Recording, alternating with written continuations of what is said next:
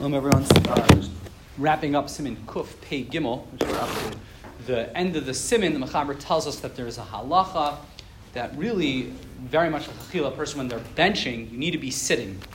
And uh, he said, even the Mechaber tells us, even the, the truth is, Yesh Misha Omrim, this, this applies not just to benching, but even to uh, Al HaMichya, Bracha Me'ein Shalosh, you should be sitting as well. If a person is traveling, if a person is eating while they were walking, we've, we've talked about Holchei Drachim, so then there's a halacha as you can remain standing. But if a person is at home, that's a very unusual circumstance. You're on a hike or something like that. But in any other scenario, you really, really, you need to be sitting when you bench. B'diavad, if you bench while you were standing, you're yotze, but that's certainly not lechachila just to sort of end, we I asked the question the other day, and I just kind of want to revisit it. It's a fascinating. I thought thought it was a fascinating question. It gets into the concept of shomea ke'ona.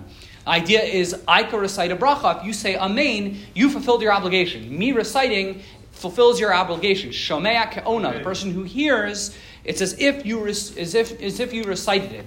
So we saw there's the Chazon Ish asks a remarkable stira between uh, what the Mishnah Berurah says here in Simon Kuf Pei Gimel and what's uh, later on in I think it's Kuf Tzadi Dalet. The halacha is over here is that if let's say I'm reciting benching for you and you missed half the bracha, you were talking, you were somehow you didn't hear the second half of what I've said.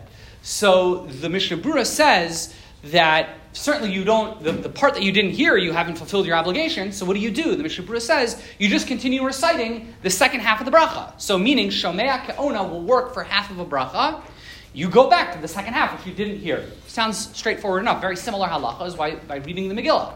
If someone's reading the Megillah, a lot of times what will happen is, is if you're listening, you might, let's say someone was talking for a word, you missed one word. So the halacha is you can fill in one of the words and your yotze you, fulfill, you fulfilled. So you only you did shomea ke'ona not on 100%, let's say on 99% or 50%, you can balance it out by you reciting the other half. Terrific.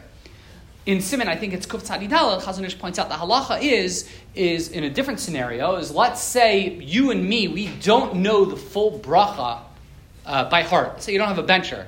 So the halacha is, I cannot, let's say I know the first half and you know the second half. Great idea. I'll recite the first half, you listen, you recite the second half, and I'll listen, and together, you know, we'll each do Shomea Ka'ona on half. The law is that does not work. Why not? Didn't we just get finished saying that Shomea Ka'ona on half of a bracha works? It's a Gavaldik Astira. Amazing kasha. So I'll tell you what the Steipler answers, which I thought was very fascinating. It's something to think about. He said, it, not really sure why this makes any sense, but he says it's true. There is a difference. Is that in the first case, in Simon Kuf Pei Gimel, our halacha, the person reciting it, he's at least recited the full bracha himself. The reciter has recited a full bracha himself. So in that scenario, so then Shomea Kaona, the listener, can catch 50% of it. But if the reciter is only doing 50%, two 50% equals zero.